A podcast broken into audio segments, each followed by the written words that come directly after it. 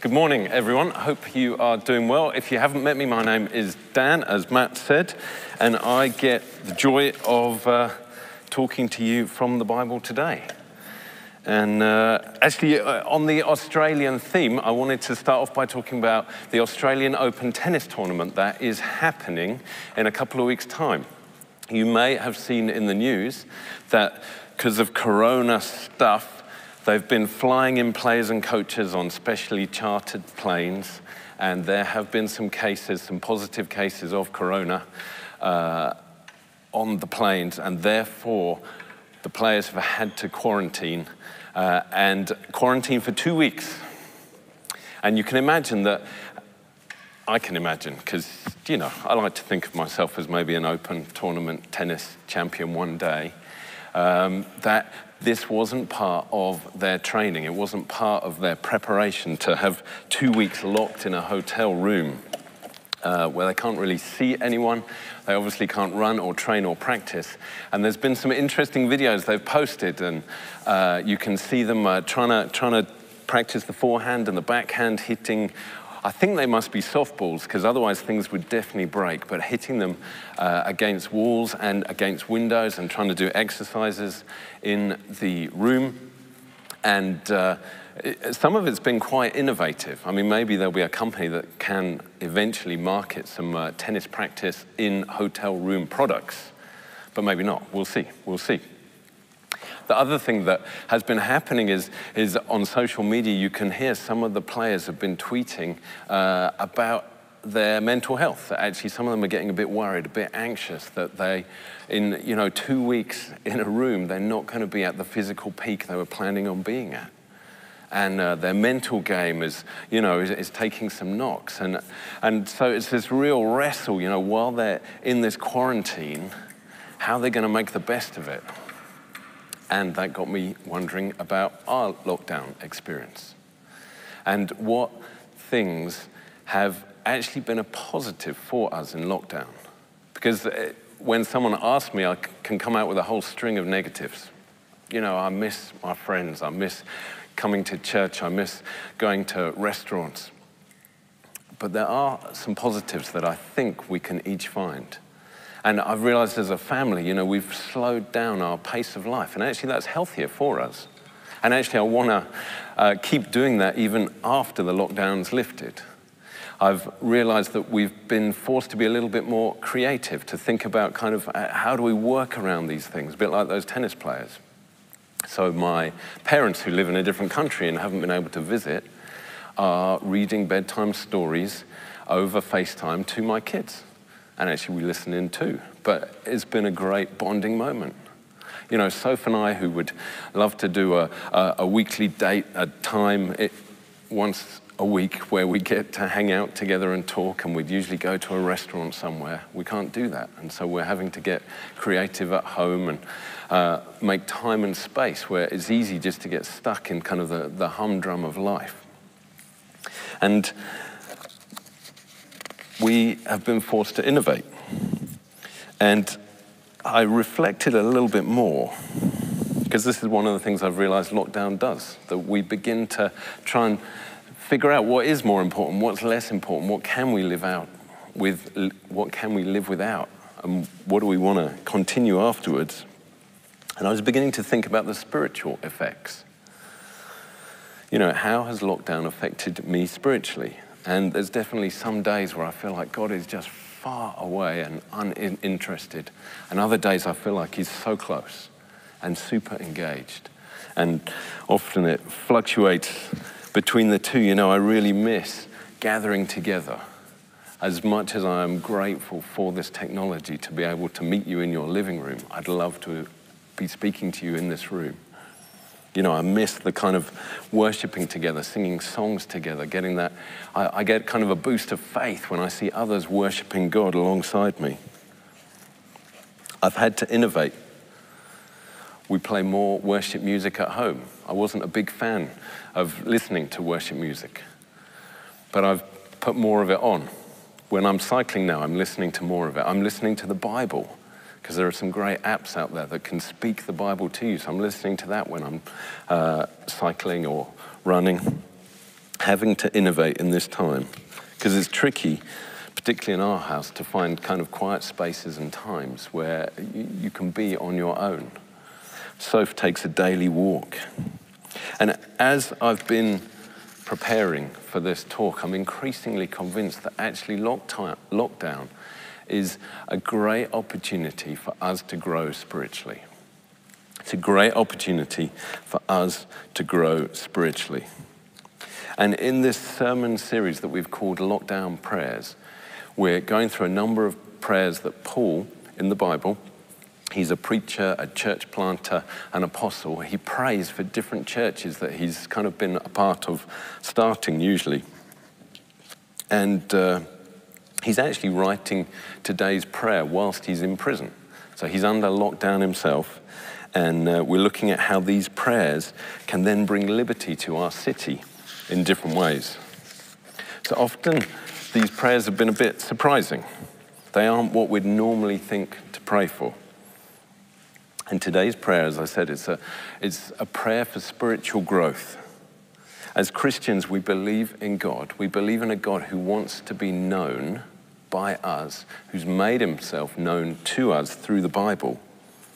The Christian faith is both practical and it's experiential.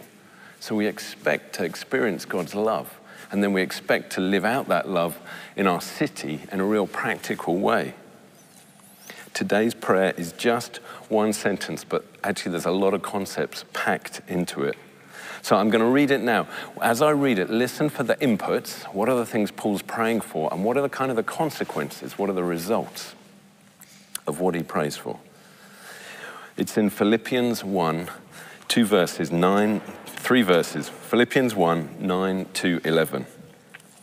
Paul writes, "And it is my prayer that your love may abound more and more with knowledge and all discernment, so that you may approve what is excellent, and so be pure and blameless for the day of Christ, filled with the fruit of righteousness that comes through Jesus Christ to the glory and praise of God." There's a lot there. Three things he specifically prays for. The first is abounding love. Now, last week, Matt talked about God's love for us, and he talked about its vastness, its length, its depth, its height. I'm not going to talk about that today, but that is the foundation for this week's talk. They go hand in hand. So do listen to that talk if you didn't get a chance to, because from knowing God's love, we can begin to love others. And that's the love that Paul is writing about here, that he wants our love for others to abound. And we can only love others because God first loves us. And for love to abound, it speaks of it kind of overflowing, of being a more than we need kind of a love. It's not a small, stingy kind of a love. It's, you know, to abound is like, and this may have happened when I did an internet order for 5 carrots and received 5 kilos of carrots. There was an abundance of carrots in our household that day, way more than we needed. For love to abound is like when you decide it's lockdown, I'm going to have a quiet birthday, and then you get these messages throughout the day of people appreciating you. So abounding in love is to have an excessive amount of it, is to overflow, to almost feel a compulsion to share it, like some friends of mine did when they knocked on my door this week with food that they had in excess of. I felt very loved by that. And Paul, as well, is talking about quite a specific love here. Because in English, we kind of have one word for love. Love. But the Bible has a few words. It was written in Greek, and there's a few different Greek words that kind of take on, express different aspects of love. And this love that's being expressed here is a love that demonstrates itself with selfless action toward another person. It's a selfless, active love. And it's called agape love. And actually, when Jesus says, love your enemies, that's the word he's using there, that we need to kind of selflessly, actively love our enemies. We need to agape them. This is clearly not a fluffy, sentimental love, puppy-like enthusiasm, but it's active and it's sacrificial. And my experience in Liberty Church is that actually they're good at this. And Paul recognizes that with the Philippians, and we and they get to pray for it all the more. And I think this is kind of my first point of application for us, is take a moment to reflect how our relationships with others doing? Are we abounding in love for them? Or actually, and I think there's two other states, is our love for others shrinking in this time? Or is it just kind of plateauing? You know, there's days where I just want to be left alone, where I've had enough of this lockdown. There's other days where I can't wait, genuinely can't wait to be on that Zoom call and speak to that person. And I think this is an important gauge that Paul is drawing our eyes to, you know, how are levels of love for other people in the city? You know, has life become insular, or are we still thinking about our neighbours, praying for them, looking for ways to serve our friends and our family? But Paul doesn't stop at abounding love. He then adds on top of that knowledge. And love and knowledge lead us to a deeper love. It's not a complicated concept, this. You know, one of my sons loves sport, and so I know that if I go to him and say, you know, want to do some sport, he'll say yeah, and he'll feel really loved. My daughter Zara, she loves notes, and that's how she expresses her love to others, but she also loves to receive it. And by knowing that, I can show her that I love her even more, which reminds me I need to write her a note. So you get that love and knowledge can lead to a deeper love. But Paul specifically says that we need to pray for this knowledge.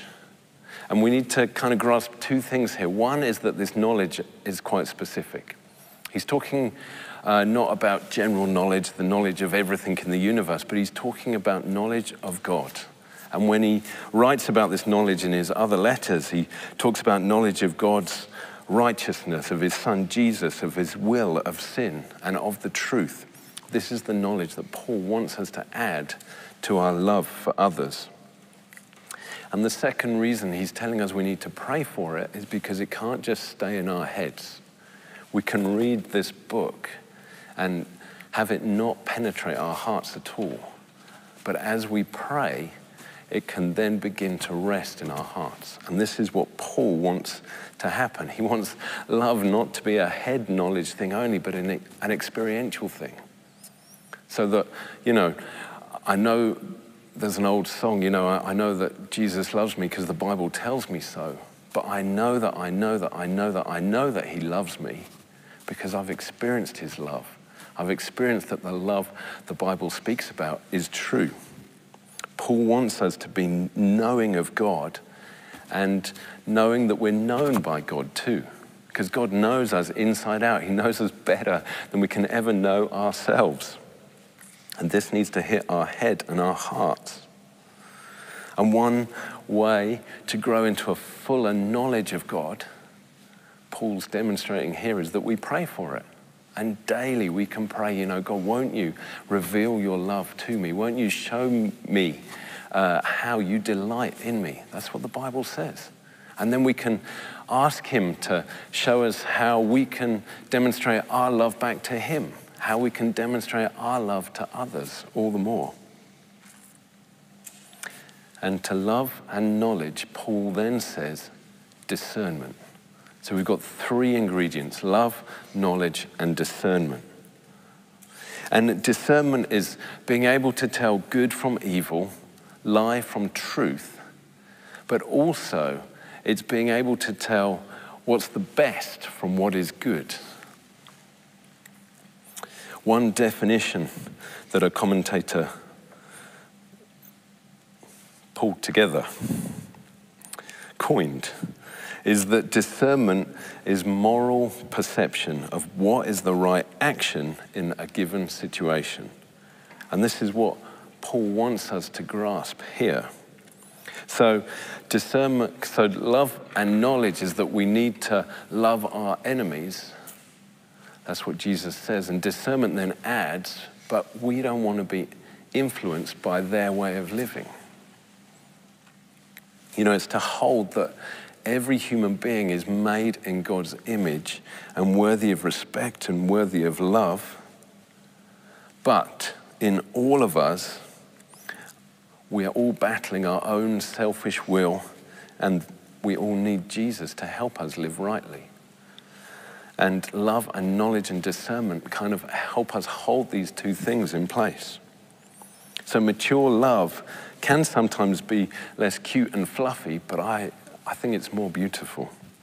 You know, a kid's first tantrum is kind of cute, but if they're still having tantrums at 21, that's not so cute. We can often feel the weight of needing to love everyone. It can seem affirming, it can seem accepting. But when we add discernment, we begin to realize we're wanting to love people into a specific direction. We're wanting to love people in the direction of knowledge and discernment. We're wanting to love everyone into a mature love. You know, later on in the prayer, we read that part of that mature love leads us into a pure and a blameless life. So we're wanting to love everyone, but we're wanting to love them in the direction of everyone getting closer to Jesus. So practically, love calls out sin. Love calls others into righteousness and maturity. You know, I've had some really hard conversations where friends and mentors have sat me down and said, look, Dan, you know, they wanted to affirm their gentleness and their commitment and their love for me, but then they've also gone on to say, but what you're doing here is not in line with the Bible. And I've had to, usually I take a moment to acknowledge it. I've got to often choose to be humble and not be defensive. There's a proverb that says, faithful are the wounds of a friend, and I've had to acknowledge that actually as they're speaking the truth to me in love, it's because they want to love me in that Christ-like direction. One friend pointed out to me that, you know, I was wanting to be seen as cool, which I think I am. So maybe I still struggle with it a little bit. But he was saying that if I hold on to that as something I'm striving for, it's going to hinder me stepping into what God's made me for. I'm worrying more about what others think of me than what God thinks of me and who he's made me to be. So if we see a friend living in a way that's leading them into something less than excellence, then we can call it out. Paul's prayer is that the Philippians will express their love to one another in ways that show both a knowledge of how to obey God generally and specifically how to make moral decisions based on God's will in the give and take of everyday life. Ephesians 4:15, it puts it this way. It says, rather, and the rather is rather than staying like children, rather speaking the truth in love, we're to grow up in every way into him who is the head, into Christ. So Paul's saying that as we speak truth and love to one another, so we become more like Christ. Tim Keller, author, theologian, preacher, he puts it this way. He says, love without truth is sentimentality. It supports and affirms us, but keeps us in denial of our flaws. And he says, truth without love is harshness. It gives us information, but in such a way that we cannot really hear it. And then he goes on to kind of show that it's demonstrated in Christ, this love and this truth. He says, God's saving love in Christ, however, is marked by both radical truthfulness about who we are, and yet also radical, unconditional commitment to us. And this is what mature Christian love looks like. Love plus knowledge plus discernment. And then we come to the big why. Why is Paul writing these three things? This is kind of the subject of the sentence. And that is so that we can approve what is excellent. That we'll be able to know what's excellent and then live excellently. It's kind of another way of saying that actually we'll be able to grow spiritually as Christians. So the equation is forming that love plus knowledge plus discernment leads to excellence. Now, we need to take a moment to understand what he means here, what's going on here, because when we think of excellence, we can see it as an absolute standard that we need to attain. You know, we're shooting for excellence. That's what we're aiming for. And that can become a heavy load. And actually, Paul is saying that excellence follows love and knowledge and discernment. You don't need to shoot for it, but it will follow. So as you pray for those things, we're going to see it. And hopefully that takes off the load a little bit. The picture he's kind of thinking of here is that of testing metals or testing money for purity. A little bit like the Olympians, who you might have seen them biting their medals. Because if it's pure gold, then it's soft and you can leave some little teeth imprints on it. That's testing it. And that's what Paul wants us to have the ability to do, is to kind of test, is it true? Is it excellent? Is that what we're shooting for? The picture is of having two options in front of you and knowing which one is best. It's kind of discernment lived out practically. So excellence is the product of our choices, and our choices are the product of love and knowledge and discernment. Paul knows that life is complicated and it's not usually as obvious as, you know, this is the right choice and that is the wrong choice. And that's why we need love and knowledge and discernment to keep figuring our way through, trying to discern what is excellent, what is best. This is what Paul wants for the Philippians, and he wants it for us too. He wants our hearts and minds to be saturated with Jesus' love, with knowledge of him, with discernment of what is excellent. So how do we begin to live this out? How do we begin to decide what is excellent around us? You know, what's excellent in the news, at home, in our families, at work? The prayer shows us that in Christ we can begin to recognize this. As we begin to get rooted in love and knowledge and discernment. You know, when we read the news, we can read it for entertainment. We can read it just to kind of tut at it, to feel disheartened and disappointed with the world. Or we can read the news and begin to ask God, you know, what are you doing in this world? Is there some way I can be part of what you're doing? Is there something you want me to pray for the world? And you can begin to approve what is excellent in it. So remember, excellence is a product. It's not what we aim for. And in this church, we don't want to be a church that's shooting for excellence, but we want to be a church that is praying persistently for us to be rooted in love, in knowledge and discernment. And then we expect excellence to follow. There's three other fruits of this prayer, or results of the prayer. And that's that we'll become pure and blameless, and we'll be full of the fruit of righteousness. They're three fairly distinct things. I'm not going to go into all three. I wanted to talk about purity, because I think that is one that actually we can get a bit uncomfortable with.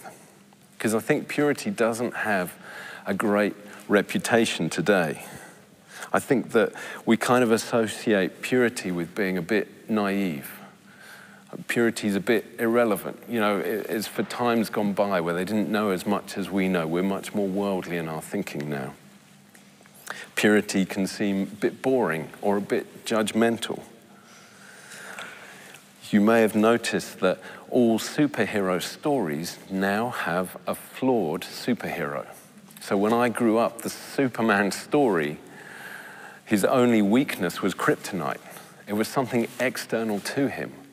But every superhero now has some internal kind of moral dilemma or conflict or backstory where they were compromised and they need to hide it, and there's always this internal battle with themselves. I think of Iron Man, who, You know, he was a pretty dark character before he realized he could be a superhero and do good. He was selling arms to dictators around the world. And these kind of flawed superheroes, I think they can become more attractive to us because they seem more complex. They seem more believable.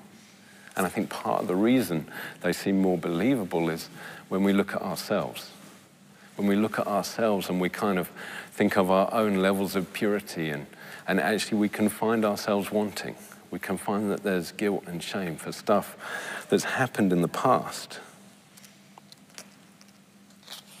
And therefore purity can seem unattainable, can seem unattractive, can seem unbelievable. But in the Bible we see Jesus paints a different picture of purity. He actually makes it look amazing. There's story after story through the Gospels. I haven't time to dig into all of them, but Jesus hangs out with people that everyone else was judging and he doesn't judge them. That's what purity looks like. He gets his hands dirty in kind of the muck of the earth. But he doesn't sin. He stays pure. He stays blameless. And my own experience of kind of hanging with people who I think have got a real purity about them is that it's wonderful.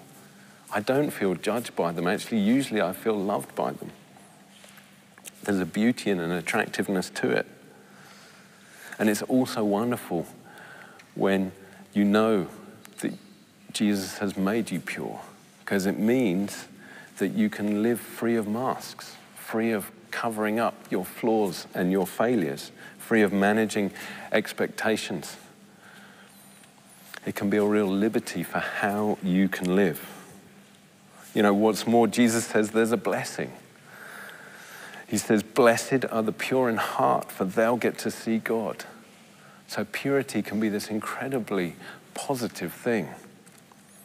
And you may have noticed that that Paul has shifted in his prayer from kind of loving others to actually our own moral condition.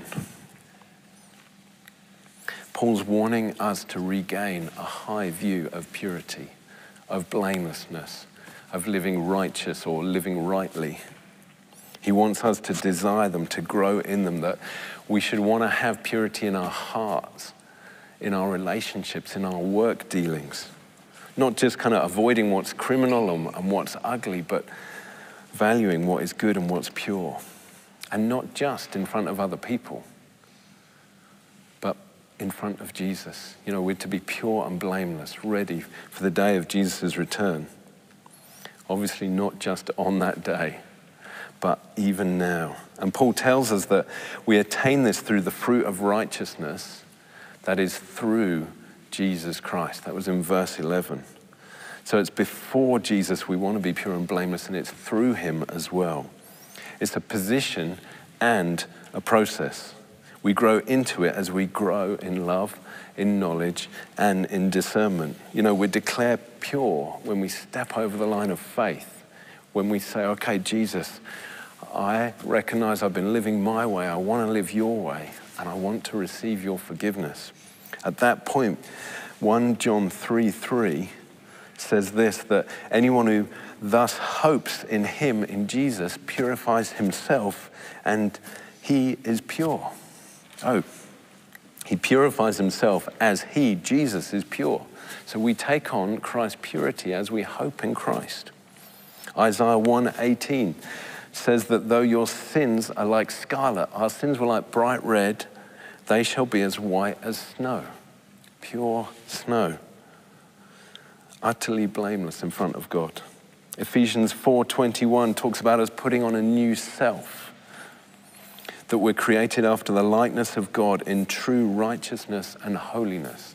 So if you've stepped over the line of faith, as many of us watching have, then these are true for you, that Jesus says that your position is that you are pure, that you're righteous, that you're holy, that you're washed whiter than snow. And that's where we've got to start. That's our position. But it's also a process. But without this knowledge, without the knowledge that before God we're declared pure and holy, then we're just going to be kind of beating ourselves to try and be pure. And the more I dwell on the fact that this is my position, the more motivated I become to want to live pure. You know, this leaves me wanting to live well. It means that every day I can wake up with like a new start. I can wake up saying, okay, I'm whiter than snow this morning.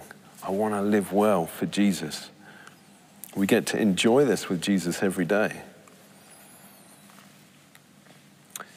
In thinking about purity, I began to think about when Soph and I were dating.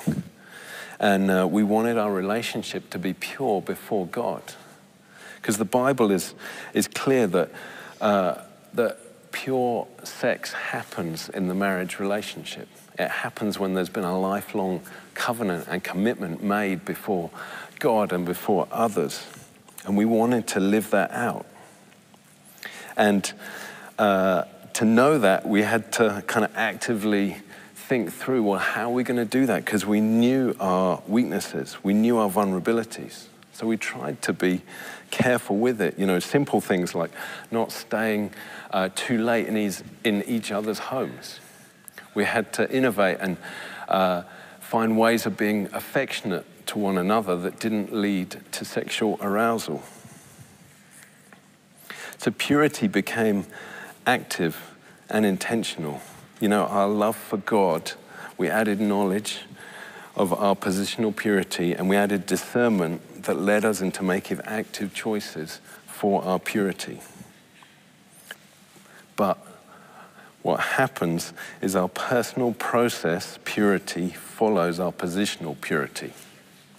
Our personal process purity follows our positional purity. It starts with the position, knowing that we're holy and pure. And then we want to be holy and pure. We want to know our position first, and then we try and live out the process. And with the process, actually, we can know that God is in it as well.